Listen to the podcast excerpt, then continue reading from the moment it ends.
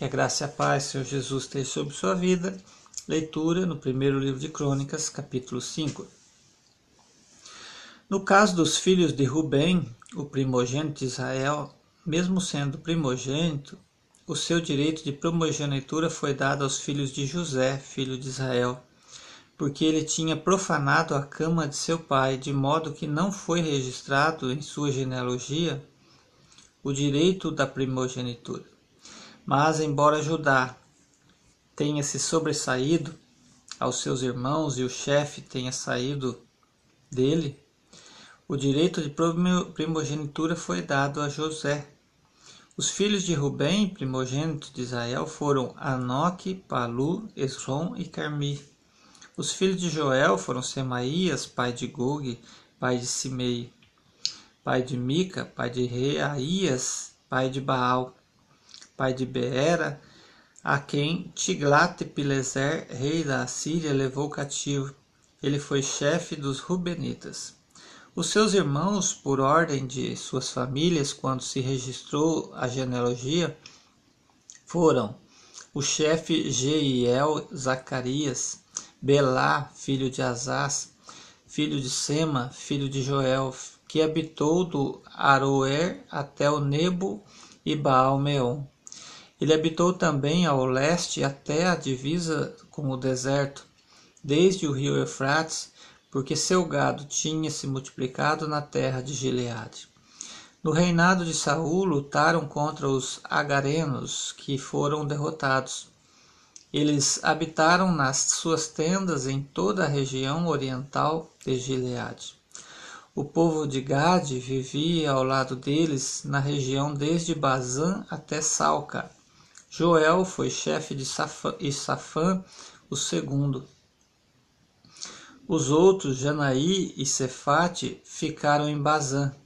Seus sete irmãos, por ordem de suas famílias paternas, foram Micael, Mesulon, Seba, Joraí, Jocã, Ziá e Eber. Eles foram os filhos de Abiail, filho de Uri, filho de Jaroá, filho de Gileade, filho de Micael, filho de Gesissaí, filho de Jado, filho de Bus. Aí, filho de Abdiel, filho de Guni, chefe das famílias paternas. Eles habitaram em Gileade em Bazã e nos seus povoados e também até os limites dos arredores de Saron. Todos estes foram registrados, segundo as suas genealogias, no reino de Jotão, no reinado de Jotão, rei de Judá, e no reinado de Jeroboão, rei de Israel. Os Rubenitas, os Gaditas e a meio tribo de Manassés tinham 44.760 guerreiros que saíram para lutar.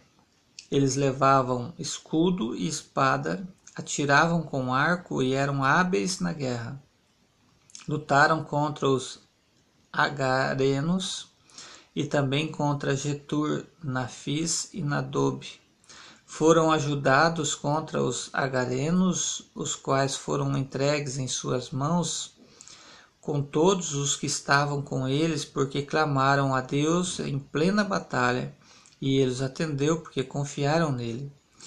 Eles levaram cinquenta mil camelos, duzentos e cinquenta mil ovelhas e dois mil jumentos do rebanho dos agarenos e também cem mil cativos.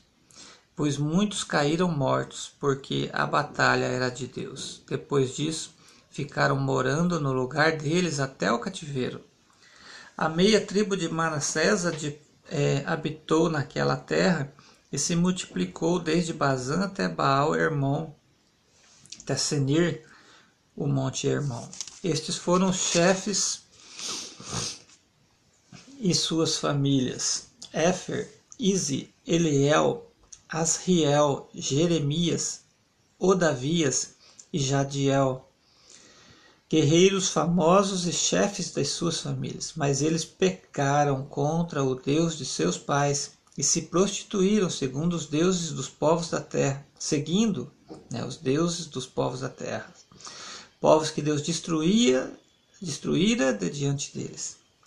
Por isso, o Deus de Israel incitou o espírito de Pul, rei de, da Síria, isto é, o espírito de Tiglat-Pileser, rei da Assíria, que levou cativos os Rubenitas, os Gaditas e a meia tribo de Manassés, e os levou para Ala, Abor, Ara e para o rio Gozã, onde estão até o dia de hoje. Quando a gente lê que Deus é, é, incita um espírito aqui, o espírito de Pul, rei da Síria, a gente pode compreender literalmente como está escrito, lógico. Mas a teologia do Antigo Testamento era o pensamento de que Deus fazia tanto bem quanto mal, não é? Não, você vê que não, a gente não encontra a figura de demônios, a figura de, de, de, de do diabo, de Satanás, né? Porque essa, essa personagem, em questões literais, nós estamos falando, ela só vem aparecer no Novo Testamento quando é, Jesus aparece. Ou seja, ele vai agindo sorrateiramente em meio à história, em meio ao povo de Israel, desde lá do Éden, escondido. Você vê que nem se falam, né? De vez em quando fala da serpente lá, né? Do, mas Satanás vem escondido na história. Quando Jesus aparece, Jesus o desmascara, o nomeia, né? o identifica o inimigo de nossas almas. Deus abençoe sua vida com esta leitura. Opa, tá faltando o espírito do capítulo 5, né? Em nome de Jesus.